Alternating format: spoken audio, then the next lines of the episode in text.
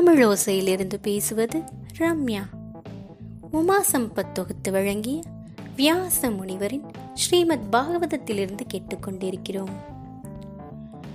போன எபிசோட்ல தட்சன் சிவபெருமானை பார்த்து அவதூறான மொழிகளை கூறி அவரை திட்டினதை கேட்டோம்.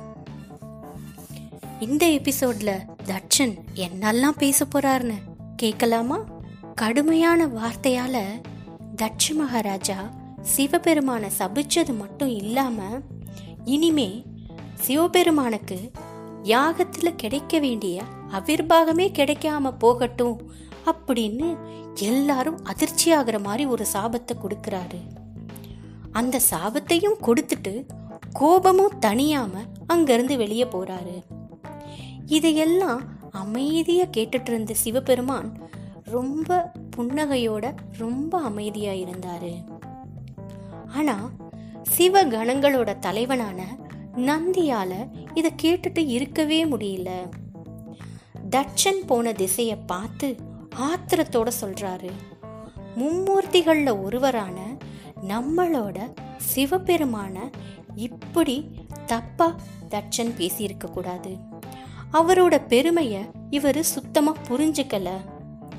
இப்படி அற்பத்தனமா சபிச்ச தக்ஷன் முழு முட்டாளா மாறி காமத்திலேயே புரண்டு பண்பாடு இல்லாம மிருகம் மாதிரி நடந்துகிட்டதுனால ஆட்டு தலையோட போகட்டும் அப்படின்னு சபிக்கிறாரு. அவரோட சாபம் அதோட நின்றிருந்தா பரவாயில்ல. ஆனா அதையும் தாண்டி அங்க இருந்த அந்தணர்கள் அதாவது அங்க இருந்த எல்லா பிராமணர்களையும் பார்த்து அறிவில்லாம தட்சன் நடந்துக்கிறத பார்த்து நீங்க தடுக்காததுனால அவனுக்கு நீங்க புத்திமதியும் கூறாததுனால நீங்க எல்லாமே வாயை மூடிக்கிட்டு இருந்ததுனால சிவபெருமானுக்கே துரோகம் செஞ்சிட்டீங்க. இனி நீங்க கத்துக்கிட்ட வேதமும் வித்தைகளும் உங்களுக்கு மேன்மையான நிலைய கொடுக்காம அதுக்கு பதிலா உங்களோட வயிற்று பிழப்புக்காக இதை வித்து வாழ்றதுக்கு துணையா போகட்டும். மண்ணாசை பொன்னாசை பெண்ணாசை இது எல்லாத்துலேயும் சிக்கி நீங்கள் எல்லார்கிட்டயுமே யாசகம் எடுத்து ஒரு மோசமான கதியை அடைய போறீங்க. அப்படின்னு அந்தணர்கள் பிராமணர்களை பார்த்து சபிக்கிறாரு. சாபமும் பாவமும் எப்பயுமே ஆரம்பிச்சிருச்சுன்னா முடியாது இல்லைங்களா? அதனால நந்தியை பார்த்து அந்தணர்கள் சாபமிட ஆரம்பிக்கிறாங்க. பிருக மகரிஷிக்கு கோபம் வந்துருச்சு. ருத்ரனோட கணங்களை பார்த்து சொல்றாரு நீங்க வேதங்களை கடைபிடிக்காத முட்டாள்களாக ஆவீங்க. சடைமுடியோட சாம்பலை பூசிக்கிட்டு மது மாமிசங்களை சாப்பிட்டுக்கிட்டு அதை வச்சே பூஜை செஞ்சுக்கிட்டு வேதத்துக்கு விரோதமான சடங்குகளை செஞ்சுட்டு ஆண்டிகளா திரிவீங்க அப்படின்னு சொல்றாங்க.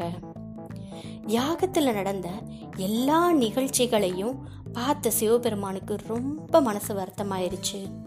அவரு எதுவுமே பேசாம சிவ கணங்களை கூப்பிட்டுக்கிட்டு அங்கிருந்து கைலாயத்துக்கு போறாரு. எப்பயுமே நல்லதை நினைச்சு பேச ஆரம்பிச்சா நல்லதே அமையுங்க. தட்சன் தப்பான கெட்ட எண்ணத்தோட ஆரம்பிச்சதுனால எத்தனை பேருக்கு அதனால கெட்டது அமைஞ்சிருச்சு?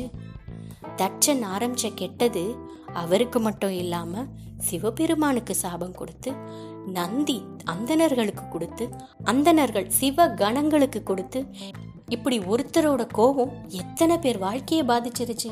இதுக்கு தாங்க பெரியவங்க சொல்கிறாங்க நம்ம எப்பயுமே நல்லதையே நினச்சா நல்லதையே நடக்கும்.